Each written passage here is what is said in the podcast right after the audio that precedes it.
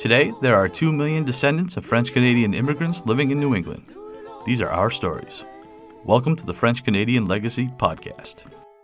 Venez tous jeunes filles et garçons, je vais vous raconter l'histoire de notre immigration ici au USA, de grands aventuriers de pays étrangers. This is the French Canadian Legacy Podcast. I am Jesse Martineau, and I have been very fortunate, Mike and I both, uh, this podcast so far, to get a ton of feedback from people who have listened to some of our early shows. And as I mentioned in our episode zero, we are always looking to get better. And I mentioned this because one of the most common comments that Mike hears and that I hear is that I love the intro song you have. That's the greatest song. And that because we are very fortunate to be welcoming to the French Canadian Legacy podcast the performer of that song. Welcome. Thank you very much for joining us, Josée Vachon. Thank you. Well, that's nice to hear. that song I wrote years ago for uh, a Franco-American friend of mine who had lost the French language, and uh, and we wanted to use it in schools because uh, a lot of teachers want you know uh, encouragement for their students to see what can happen, and I, I love I love performing it. Yeah, that's awesome. We're definitely going to get into that song specifically for sure. Um, Josie is a musician who's been performing Franco American folk music uh, for over 25 years. She has a number of albums, has performed in a number of super unique places, which we're going to get to.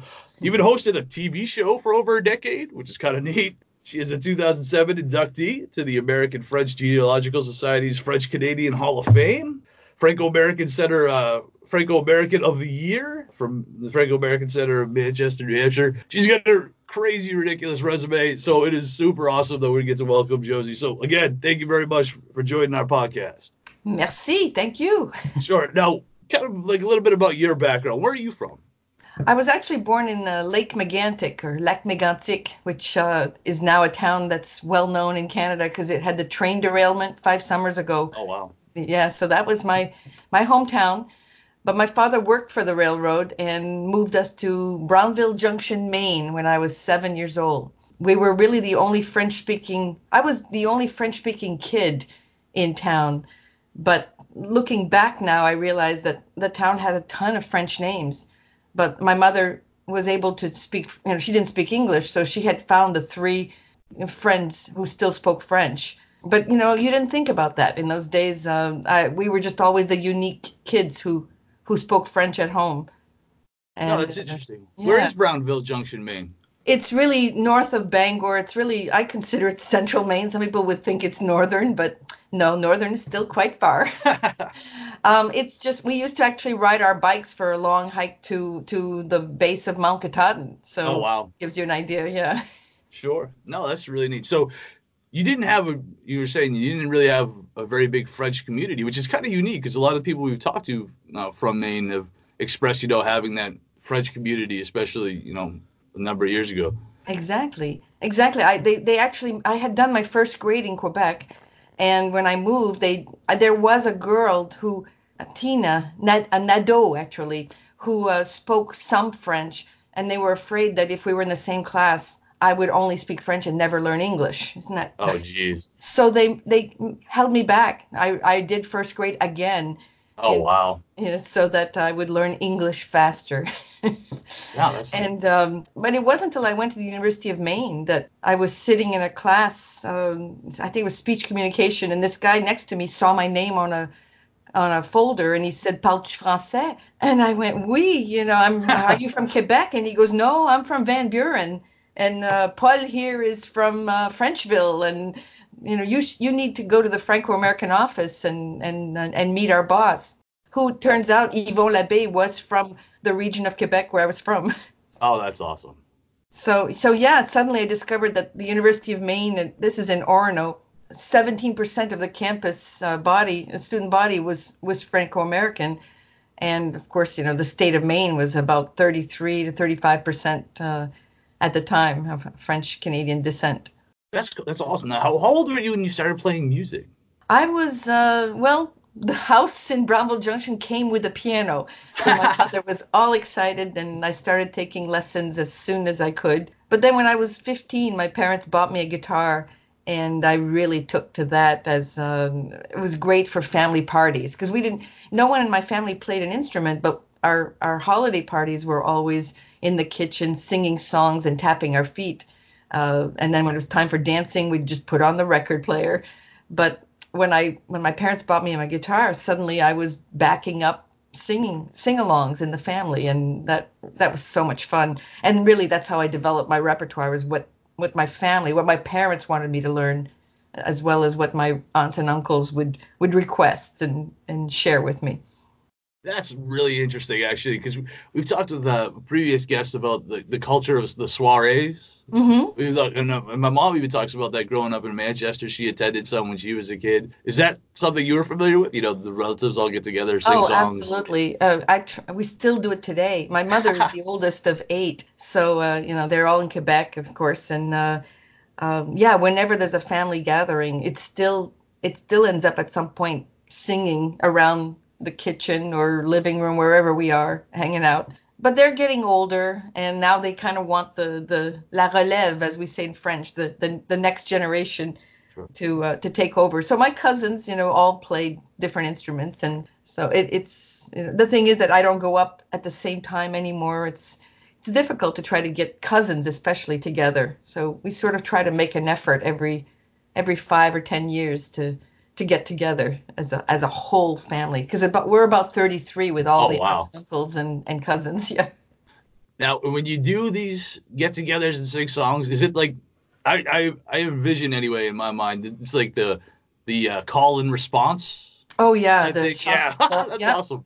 the chanson répondre I, I did learn a lot of those um, but you know when you're a kid it's kind of fun and at the same time it's, it's really like the older crowds thing you you participate in some of it but you know you you think of these songs as old you know that you want to introduce you'd rather be doing the pop songs of the time you know on guitar i remember this band you know when i was 17 or so uh, La Bottine Souriante, the Smiling Boot, was on jukeboxes everywhere.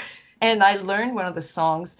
And my grandmother at the party said, That's not new. Your great grandfather used to sing that. Oh, that's awesome. And that's where I realized that, you know, traditional music in Quebec has never aged. They they just keep bringing it back with new new versions, new new backup instruments, uh, and they keep it alive in Quebec very strongly.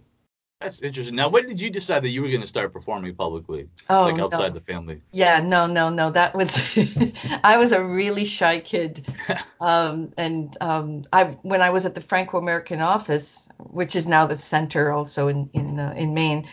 Um, one night, one of my uh, girlfriends on in the dorm said, "You know, I hear you practicing the guitar all the time. Why don't you bring it to the party tonight? Because we were doing a holiday soiree at the office." And so uh, she talked me into it. When it was time, I, I, I did a few songs that my family loved, you know, especially songs by, uh, at the time, what was really popular for sing alongs, modern sing alongs, was uh, there were two performers, Edith Butler and uh, Angèle Arsenault, that I really liked. So I did their songs, and my boss's eyes lit up. And without telling me, because he knew I would have said no, he sent my name off to three festivals in Maine Oh, wow. And they I, I received letters saying uh, you're scheduled for the noon, the noon slot for an hour and I I guess the good thing about if you're shy if you can't say no once somebody asks you to do something that that is a great way to push Sure, absolutely. so it worked and I I was the first one was in Lewiston Maine and when I saw older people I mean it some were in tears but joy joyful tears but Sure. just so touched that a young person was singing in French. And of course, you know, the, the 80s and 90s was very strong uh, multiculturalism and and uh, ethnic studies and ethnic pride and you know so the whole Franco-American office uh, the the FAROG Forum was the name of the newspaper and That's- you know it had been created right after the civil rights and stuff so there was this constant pride in who we are and and not to try to change ourselves but to take possession of of our you know whether we could speak french or not which was interesting too Now, you mentioned the Frog Forum, which is hilarious. We actually we talked about that with uh, Susan Pinette who's the director of the Franco-American programs now at the University of Maine. Yes. Uh, we interviewed her for the podcast. That was a super interesting interview. She talked about the you know the history of the, FAROG Forum, now just the Forum. How did you get involved with that publication? Well, that's it. The Franco-American office uh, was publishing it, and when I went to meet, you know, based on these two guys in in uh, my class who said you need to go meet Yvon Labbé, I walked in and you know, we talked for 15, 20 minutes and he goes, okay, so what do you want to do here at the office? Because it was work study. I yeah. didn't realize I had work study money. So I said, well, I'm a fast typist. Wrong thing to say at a newspaper. so I ended up, uh, the first two years, I was basically typesetting the entire paper. Um, and it was a monthly.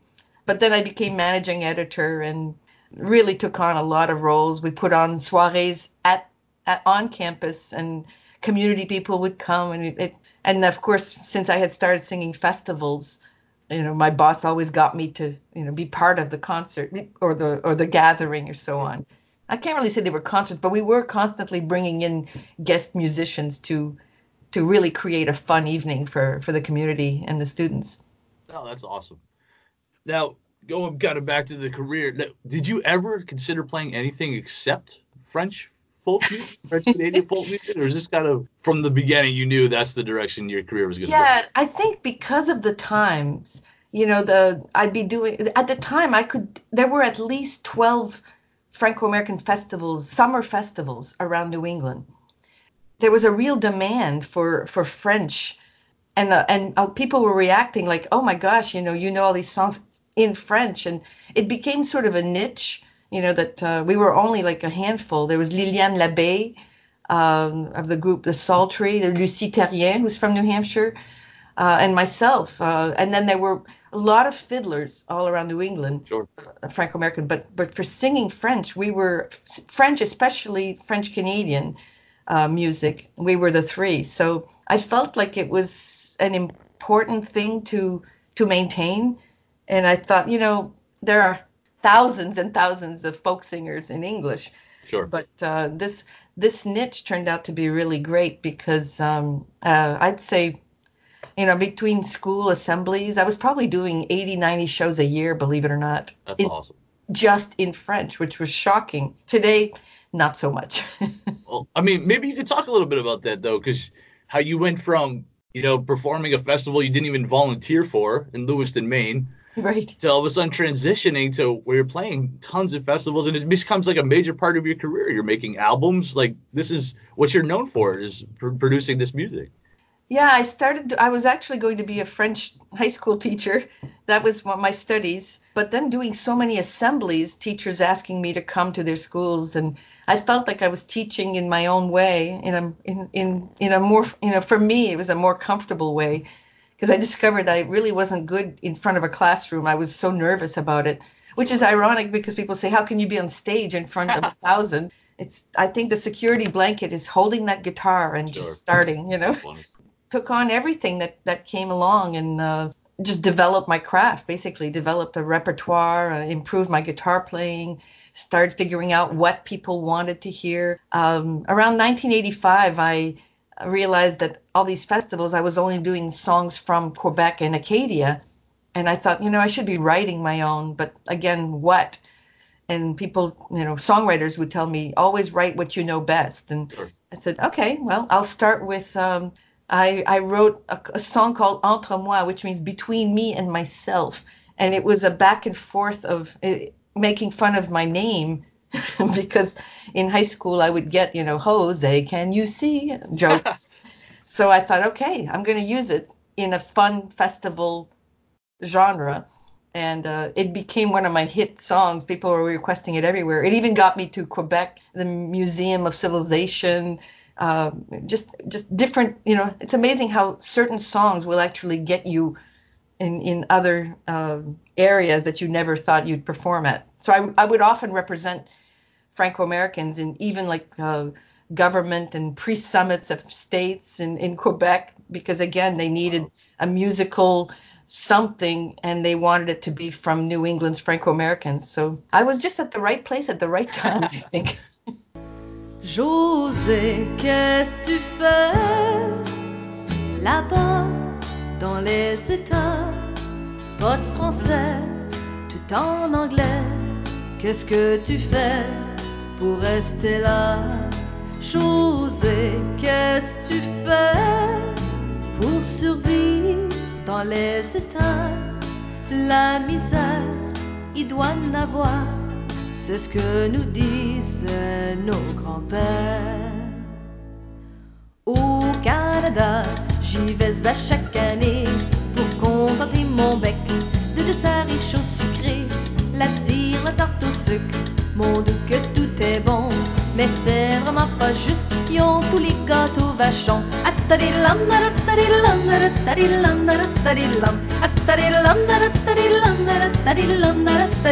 Les cousins, les cousines, les mononcles, les tantes, je suis toujours bien contente de pouvoir les visiter. Monte à haut, monte à bas, le Canada ou les États, c'est quand tu aurais des idées de quel part je veux rester. All right, that's neat. Because but you mentioned obviously you performed in Quebec, which is super neat. But you've performed all over the place. And I Yeah, do, want- and I do want to just highlight a couple of interesting locations. The Mhm. first I got to mention only because I lived in DC for like eight years. You played at Constitution Hall. What was that about? How did that come about? That was one of the first cool things that got me out of New England. It- They were actually honoring Congressman Norman D'Amours, you know, D'Amours Awesome. from, from New Hampshire at Constitution Hall. It was an event called Americans by Choice. Amazing today, right? You know, we were celebrating ethnic, you know, America, immigration, and so on. They asked me if I would do three songs at Constitution Hall to represent Franco Americans as part of the event. I got to hang out with the congressman and ACA, you know, Association Canado-Américaine, Sure. are the ones who uh, who brought me in. And actually, eventually, yes, through ACA that uh, we started the TV show also. So, but yeah, cool places I've played. Uh, because of that, um, another event was the Minister of Francophonie came to Manchester and they asked me if I would do a few songs at a reception in his honor.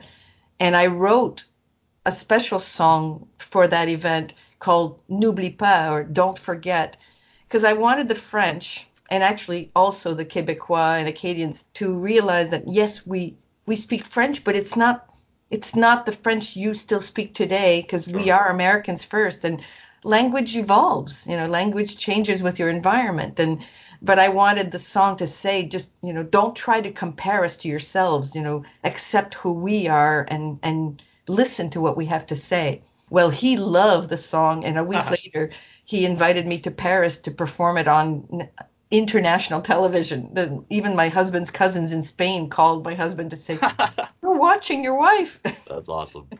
It was a great experience, yeah. And a string quartet from Romania backed me up on the show. Oh wow. So yeah, you know, the things that go through your mind when you're just this little girl from Brownville Junction. It's like, wow, this is actually pretty awesome. Mais ne me regarde surtout pas de la façon que tu te vois. Prends le temps de bien m'écouter, de t'intéresser, n'oublie pas, n'oublie pas.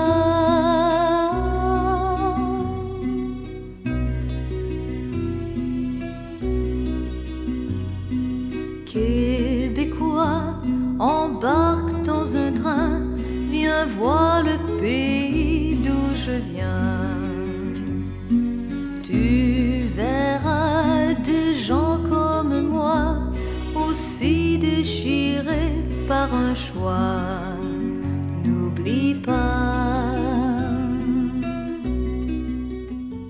Now I saw that you performed in New Brunswick. Yes. And one of the things that was honestly uh, not known to me when I started this project that has become very clear since is that Acadian and Quebec are very different things. yes, they are. different culture, different history. I, and I didn't really truly, I mean, I knew there was a difference. I didn't truly appreciate the difference or how the difference came to be until I started working on this project. Now, musically, is there a difference between Quebec and Acadia? Yes and no. Uh, that's interesting too because as I develop my repertoire, there there are songs that I would perform in in New Brunswick, or actually more like Northern Maine's Acadians that they didn't know, uh, but then they would recommend songs that I said, "Oh, that's interesting." Like uh, "Partons la mer est belle." My grandmother sang it all the time, but it's really an Acadian song, and of course Evangeline. Um, these songs were requests in in, in northern Maine, and and um, when I went to New Brunswick, of course, that was I had my repertoire had sort of developed as uh, more traditional or more from the '60s and down because that's what the requests were. Sure.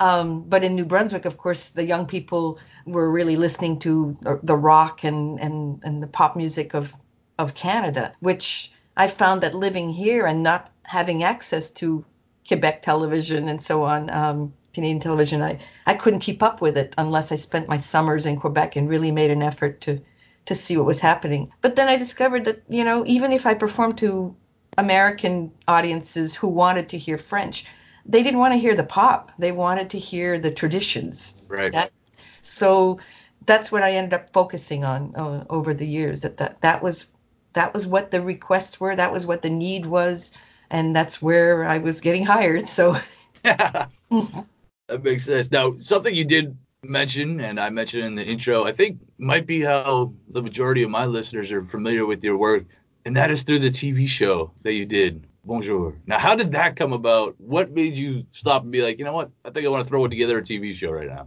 Well, it wasn't me really. It was again ACA. The cable station at the time was uh, United Channel 8. This will bring back memories to some. And then it became Continental Cable. They approached the ACA and said, "Would you know we do community programming? Would you like to produce a show with us?" And they decided that it would be time to do something. We called it Bonjour because it would people who saw it in the TV guide would know it's in French. Sure. And um, they asked me if I would uh, uh, host it because I could open the show with a song, end the show with a song, and uh, we would fill with guests in the middle. You know, sometimes a guest canceled or chickened out, then I'd get to do two or three songs because we had to fill time. Yeah. yeah, but uh, but it, it was interesting because uh, you know when they asked me, we thought we all thought the same thing: ethnic television, maybe a year or two, and it ended up going 12 years, which was and it really took off. It wasn't just Manchester. Uh, suddenly, Maine Public Television said they'd like to air it throughout the state of Maine. Uh, different cable stations along the East Coast, and of course throughout New England. It even went down to Texas and Louisiana. Uh, they said at one point that we reached three million homes. That's amazing. So it was a it was a great experience. I think my biggest fear is that I I had never interviewed, and so you know you you you learn as you go. I was very in you know you're you're doing a great job, Jesse. I'm, lear- I'm saying I'm learning it right now as we speak. No, you can't see. I'm I'm I'm the kind of guest uh, I would have wanted because I talk so much. Oh, exactly. It's awesome. But I I would get a guest who you know just says yes, actually, true, and then say nothing, and I, you know it was like really learning to pull teeth, you know, basically. Um, and we had to at the time we had to fill 20 minutes to a half hour. Oh my gosh. So yeah, but I did. I learned a lot along the way, and then uh, Paul Paré was a co-host, and then eventually we invited. Uh, she came to the area from Quebec. Um, um, uh, Carole Auger moved to Biddeford, Maine area, and so she was just loving this uh, experience to co-host and, and and added you know book reviews because she was a she's now a, a, a writer in Canada. So uh, so yeah, it was all a really fun fun times. now, were you, were you the one who had to track down the guests?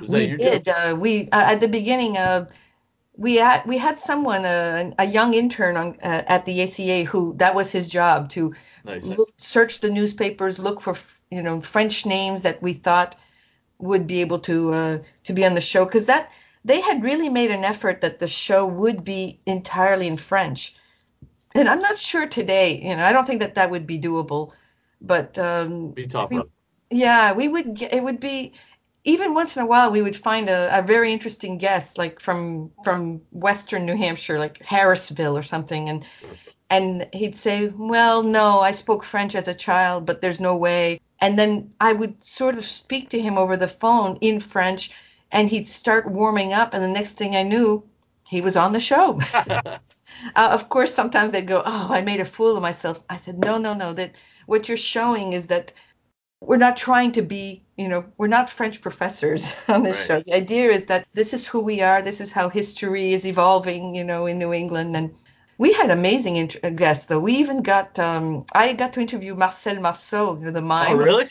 That's awesome He came. Uh, he came to the area. Um, my my colleague, I was out of town, so bummed out, but she got to go to Boston, and she got a three minute interview with Céline Dion.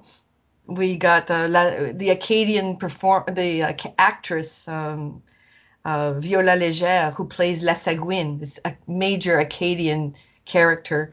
I was performing in Fitchburg, Massachusetts, at the library, and I could have sworn it was her in the audience. And I thought, no, you know, she's from, she's from New Brunswick. And then at intermission, they said, we have a special guest in the audience. She's visiting her mother. So I jumped on, you know, right after uh, the show, I went to see her and I said, would you consider coming to Bonjour? And she says, I would love to, madame. Oh, so, awesome. so, oh my gosh, that was uh, probably one of my favorite interviews of all time. Very cool. Now, I did see where your music was used in a documentary, which I think was kind of neat. Yeah. La, La Bolduc. What is that about? La Bolduc is a she was a singer from the 1920s and, and up to the Depression, so from Canada, from the Gaspé region, and she was famous for, uh, for as as a Canadian songwriter because the music on the radio at the time was always from France in Canada, and she would take these fiddle tunes or harmonica tunes and put words to them. And she would write about whatever was in the paper that day. So she would make fun of of difficult times you know and so on. And um, so they did a documentary on her of course you know there's there's so many books written about la bolduc and um, they asked me if I would. Uh, they were they wanted to use something that I had performed from La Bolduc, and then they ended up using Entre moi again because it had the turlut thing. So uh, it was sort of an influence of her music that they they considered. So I, yeah, I was excited, and I've had a, a few songs uh, used uh, for openings. Well, like this one. That's right. That's the most prestigious, I'm sure. yeah, of course. Now, I did mention in the intro that in 2007, yeah, you were inducted into the French Canadian Hall of Fame by the American French Genealogical Society of Woonsocket, Rhode Island. I'm just curious because that's an awesome, obviously awesome honor. I mean, other inductees, I, I looked it up, include Napoleon Lajoie, who's like one of the best baseball players of all time. Um, so how how did that come about? Like, what was that phone call like when you were told you would be inducted into that? Oh, I was thinking, uh, am I? Well, I'm too young. No, no. I actually it was. Uh, uh, it was very exciting. Of course, I think it was. Uh, you know, every time you're you're recognized for anything that you do, you know, it's it's uh, it's an honor. Of course, um, I I felt like uh, you know, you you try to do the best you can to to support anything with you know of your culture. That's been my whole pride and and uh, and purpose really for almost 40 years. I hate to say it, but it's true. Awesome. And so yeah, the, it was great. Um, of course, giving a speech again is not my forte, but it, it was fine. I think I, looking back, whenever I'm nervous about doing public speaking, is make sure you bring the guitar. You know, you that's go. where I'm comfortable. I like that. Now, and one other thing I want to touch on real quick, so I ran across kind of interesting. One of your songs was used in a commercial in for Christmas in South Korea. Oh, How oh in the world did this happen? Yeah, I was sure it was spam. I really, uh, I got an email from a South Korean uh, company asking if they could use a 20 second clip of my version of the first Noel in French for um, a commercial for a pastry shop called uh, Paris Baguette. And I thought, you know, is this for real? Right.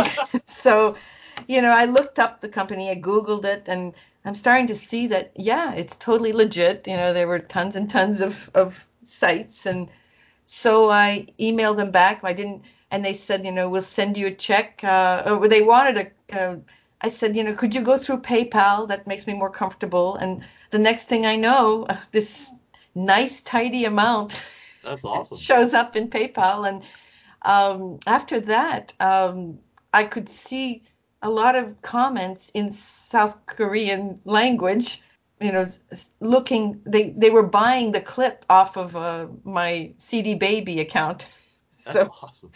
and I thought, wow, who would have thought? You know that you just inter the that's where the internet has changed um, Sure. careers, even for me. You know, when you think that you're really sticking to New England and occasionally do things in in Canada or France or or wherever. You know, I've done Martinique and Berlin, Berlin, uh, uh, Germany also. But uh, yeah, suddenly the internet opens up a lot. You know, where you least expect it. En ces lieux, durant la nuit, demeuraient des bergers qui gardaient leurs troupeaux dans les champs de Judée. Or un ange du Seigneur apparut dans les cieux, et la gloire de Dieu resplendit autour d'eux. Noël, Noël, Noël, Noël. Jésus est né, chantons Noël.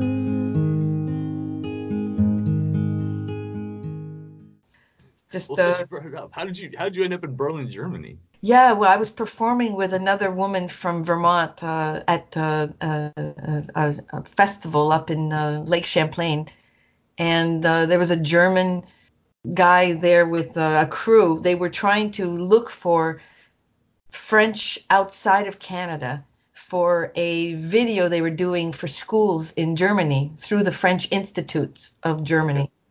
And the next thing we knew, uh, there's they're inviting us to come and perform throughout the schools in Ber, in Ber, in Berlin. That's I know I keep wanting to say Berlin because in Berlin, and uh, we spoke no German, and it, the the wall had just come down like two years before, Wow. so it was really really an amazing experience. Uh, they said you know put us up in a ho- in a in a apartment actually for the week. we just took the subway with my friend, you know, uh, she, unfortunately, uh, Martha Pellerin. She was a real activist, y- died way too young, 36 years old, of cancer. So I'm just so thankful that I got to travel with her that way. Um, but she insisted that we bring spoons, too. and she carried a hundred spoons in a bag through customs. That's awesome. And then actually at the uh, airport, they had us play them to prove why we were brew- bringing. Why else would you have spoons? Why would we bring a hundred spoons? I kept saying, Martha, honestly, I'm sure they have spoons in Berlin. In Berlin, but No. Special spoon. but it was a yeah, it was an amazing experience again, and uh, you know, just uh, discovering Berlin at that time with the cranes all over, you know, rebuilding the city and going to Checkpoint Charlie Museum and uh, and of course the the French institutes really supporting that. Here's a French culture in the United States. You know that really fascinated them that Right, right. that we exist. That's great. Now, do you still do shows? Yes, I do. I've slowed down a lot. You know, uh, my children are grown up, and my husband loves to travel, and uh, his job takes him to many places. So I sort of uh, um, sometimes I have to say no because of you know I don't want to commit and then have to cancel. Because Sure. the problem with music is once you say yes, you you don't back out. You know, it's a commitment. Uh, yeah, I'm probably averaging 15, 15, 20 shows a year at the most now. Um, but I still love it. It's just that I do notice as I as I travel. You know, there there are like I'm playing again in northern Maine this summer for Yep. the third time in a year, th- uh, third time in uh, three years. And I used to play there all the time too, but now they they I think they're just making sure that the young people keep hearing French because they still speak French pretty strongly in in northern Maine. I think probably because they're so close to the border And uh, they have access to Canadian television pretty strongly too. As I travel through New England, I I am seeing changes. You know, we're down really to three festivals, for example. Again, mostly in Maine. Woonsocket, Rhode Island, I play a lot.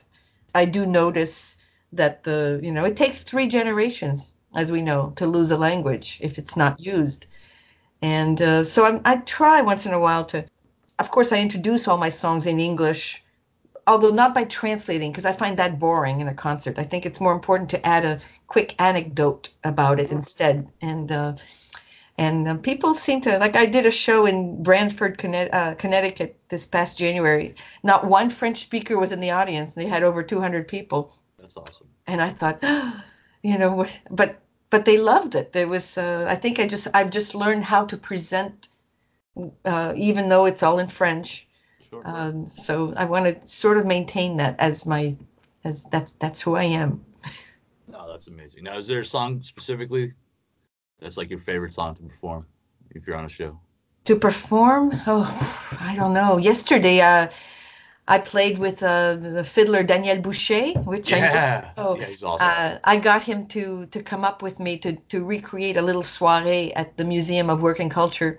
Oh, that's awesome. It was a blast. It was so much. Oh, he's he's great. Yeah, but he's uh, he doesn't want to perform anymore, which is shocking. So I've I talked him into it. He said, you know, I'll do it because I can't say no to you. And I was like, That's yes. and I think he really realized that maybe he's not ready to quit either because people just just adored it. We had we have great chemistry on stage. It's it's very natural and um, we we performed what did we we performed anything that just came to mind that was creating that kitchen party Sure. and uh, so I like to do upbeat things. Uh, I love doing. I, I revived a song that I, I used to sing when I was uh, starting out called uh, Mon oncle Edmond. You know, my uncle Edmund, Yeah. and people love it because there's a little English part uh, that you know that says "Yip yip, do you speak English?"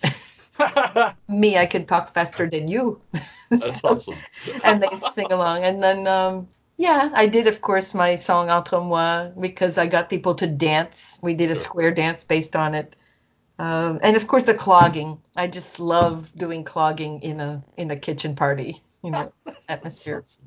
Now, we did. I there's no way I can end this interview without at least mentioning a YouTube video that came out a little bit ago. I got a ton of hits right away because you described how the- foot percussion, the foot tapping works.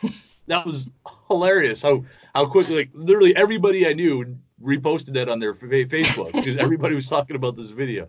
Now, where did you learn that skill? Was that something you grew up with, or did you have to teach Yeah, yourself that? yeah, it was something my you know my aunts and uncles would do it, you know, sing-alongs because since since we didn't have instruments, we sang, you know, and you can sing a cappella as I'm doing it right now. you just that's your that's your drumming, that's your beat, that's the French Canadian beat. Often I would get requests, you know, can you teach me how to do that? And one night I just said to my husband, you know what? I don't I don't do videos really. Uh, you know, occasionally things pop up that somebody has has uh, has taken and and I just end up saying, yeah, sure, leave it up. But uh, I didn't I didn't come from a time where you know we could upload videos that easily. Looking back now, I wish I've got a ton of DVDs from that you know and and VHS things, and I I'm I'm hoping this summer that I can get my brother to help me do clips that I could get uploaded somehow. Absolutely. But uh, yeah, I said to my husband, all right, let me give a quick lesson here. I know it's going to be really homemade, but people said that that's what they liked about it. And yesterday at the show, some people said, I, I'm, I was ready for today because of your video. That's right. So it was Yeah. a lot of fun. Yeah. That is awesome. Okay, now I did mention at the very beginning of this, we talked a little bit about it. The song French in America. Mhm. Again, with a comment me and Mike get all the time is that song is great. Where can I get that song? What is that song about? So I guess big question again, what is the song about and where can somebody get access to not only that song but your music in general? Oh, they can they can go to my website, which is just josevachon.com. Um, if you want to buy just the song, um, I'm also on cdbaby.com, which is, is ideal for uploading, you know, individual songs. I wrote the song because we were doing a lot of school assemblies. I was in a band called Chanterelle for uh, at least 10 years and uh, in 93 and my, my fiddler donna hebert who actually pronounces it hebert because it bothered her that her grandparents chose to forget french quickly in the family they wanted their children to assimilate as quickly as possible Yeah. and she would tell me stories like that her grandparents said that they went to school you know and and were told you know why don't can't you learn to speak white and Wow. I know this is you know we're talking uh, when they arrived you know Sure. probably 19 early 1900s and Right. so that was for them you know our children won't deal with that and they assimilate Exactly. quickly and Donna said I I I feel so bad that I don't possess this language. But when she played fiddle I said well your fiddle certainly speaks French. That's awesome. she really you could tell where she had learned from family things. And and of course uh, learning from the greats you know uh, louis beaudoin and uh, you know just a lot of new england fiddlers. So i wrote the song for schools uh, so that we could actually also study our history and then we switched the song to english to talk about you know uh, what's happened and uh, it's really up to us because i've talked to different people like even my friend martha pellerin from vermont she had she could hardly speak french anymore though she sang in french she said i I, I don't believe it when Quebecois say if you lose the language, you lose your culture. She goes, I'm a proud Franco American. Yes, I'm trying to maintain the French through songs and and Sure. And but um, for her it was adam she was adamant about that and uh, and that's that's a very difficult thing for for individuals all over you know some some say some still believe that uh, the older people do say that i think many times if you lose the language uh, but I, I don't think so. And it's people like you and, and Tim Beaulieu and, and Daniel Boucher. And I find that the, the, this next generation is doing what, you know, what, what we were doing when I started out is, you know, bringing a, a, a different uh, factor somehow of what Franco-American culture is today for us. That is so awesome. Thank you so much. I really appreciate that because you're right. That, that's exactly what you just described much better than I could. Is Oh. exactly what exactly what this podcast, this entire project is about. So it's awesome. Thank you so very much. Oh, no, it was a pleasure. joining us. Again, everybody check out. Um, you can get all her music at josevachon.com. We will put a link to it on all our social media. So that was tremendous interview. I really, really appreciate it. Again, right when I first started this project, one of the very first things I did was like, I got to get one of Josée's songs. There's no way I'm having a podcast and I'm not having one of her songs as my intro. So this has been a really, really fun experience for me. Thank you so much. Thank you. Now our fathers look at us and sigh with despair to think that everything they love we simply do not share. But the spirit never dies, our culture will survive. Each of us must choose how much to keep alive. Each of us must choose how much to keep alive. Special thanks to Josie Vachon for providing the music. You can find more about her at josievashon.com. This podcast was produced and edited by Mike Campbell. If you have any questions or comments, please email us at fclpodcast at gmail.com. You can also follow us on Facebook, Twitter, and Instagram at FCL Podcast for more information about the topics discussed. If you enjoyed the show, please subscribe and leave us a review on iTunes or wherever you listen to this episode.